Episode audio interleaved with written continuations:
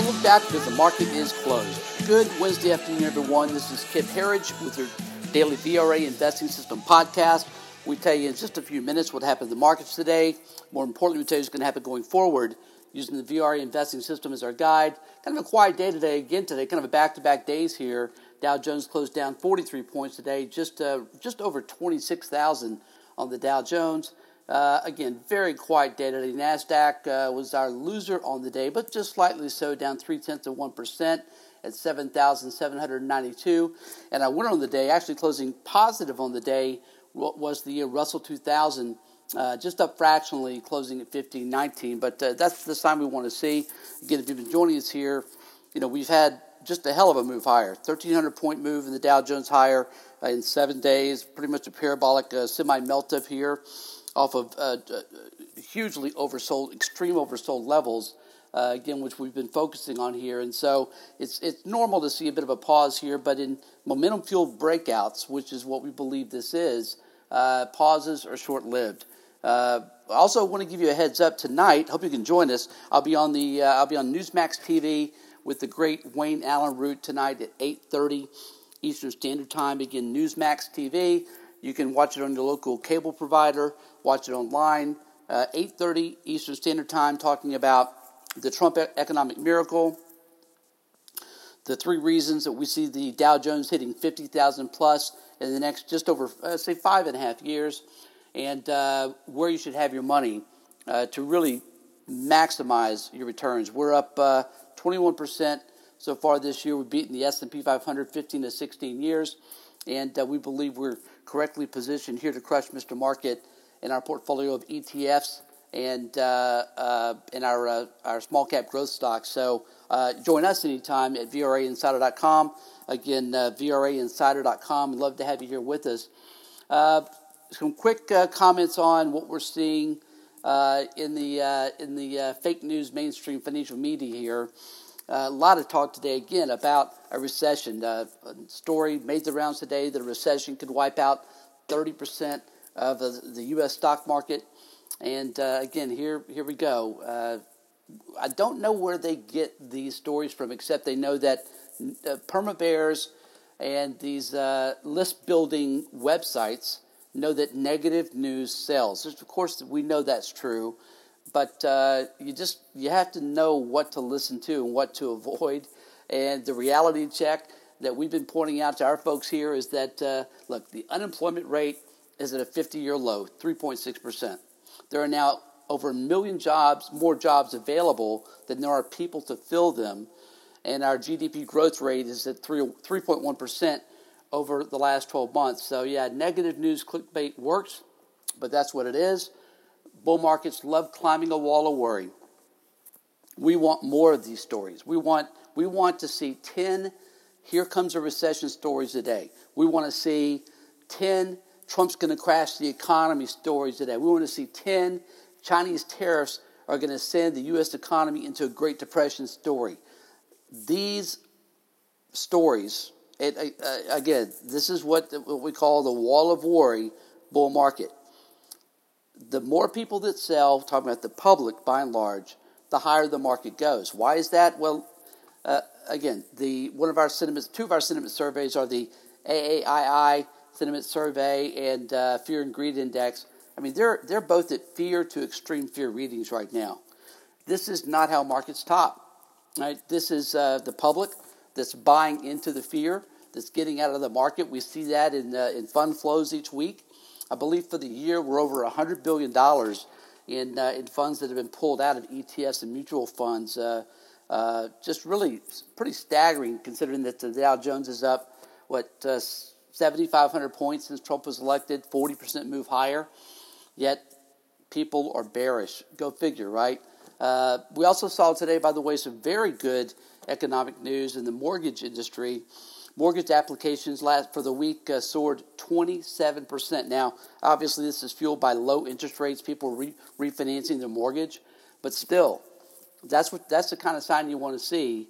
Uh, if you look at housing stocks, and we're long housing stocks, we have been for some time, we have over 100% gain in, uh, in our leveraged ETF housing stocks since just those December lows.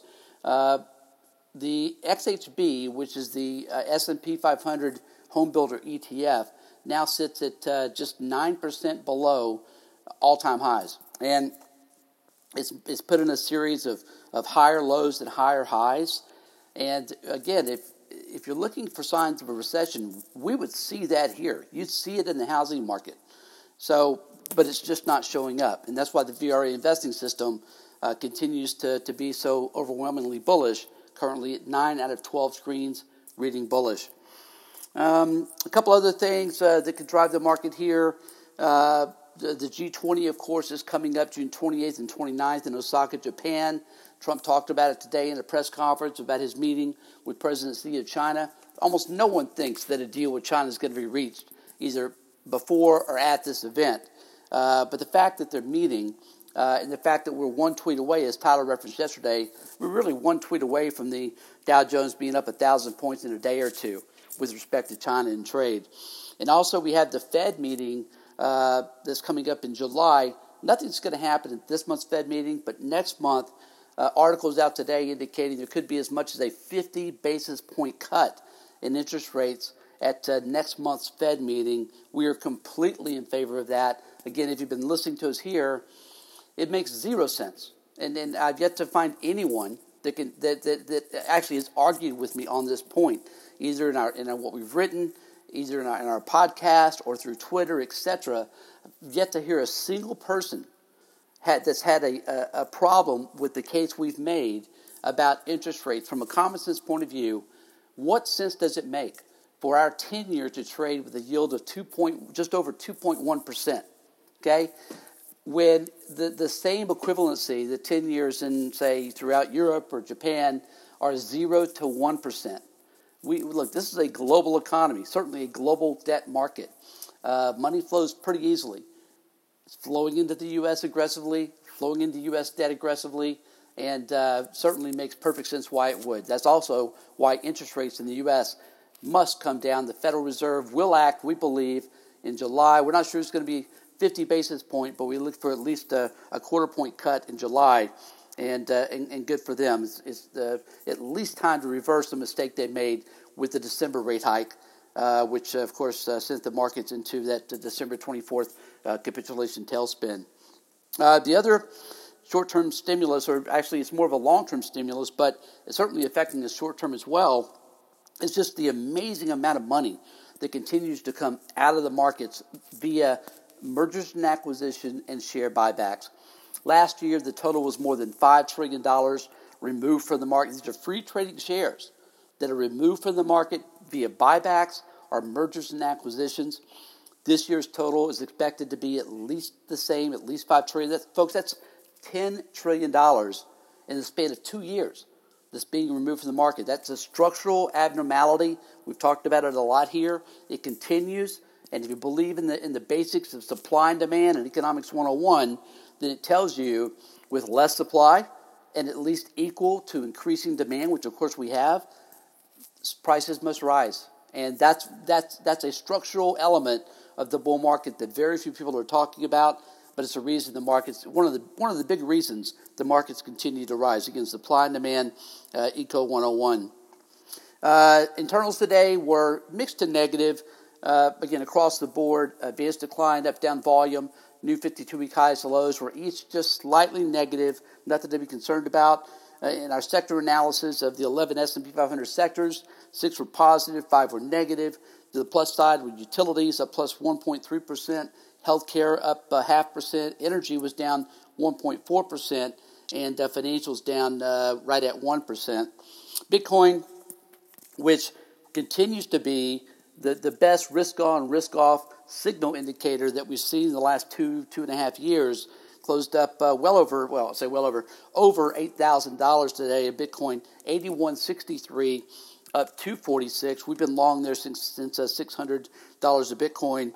Uh, oil closed today down 220 a barrel. That was our big loser, back down to $51 a barrel. Uh, gold uh, which I'm going to talk about just a bit here, was up 560 at 1336. And it's really a combination of the, the gold, the chart of gold, both the fundamentals and the technicals of both gold and the miners looks extraordinarily bullish here. Uh, again, even in the face of what has been extraordinary U.S. dollar strength, gold has held above the 200 day moving average, remained in, in, in, bull market confirmed territory, and now the dollar is starting to, uh, to go down with lower rates. Again, both of these are ultra bullish for, for gold, and uh, we saw that again today. We, we're also seeing a technical sign that uh, the 200 day moving average is now turned higher in gold. This is a technically a very bullish sign.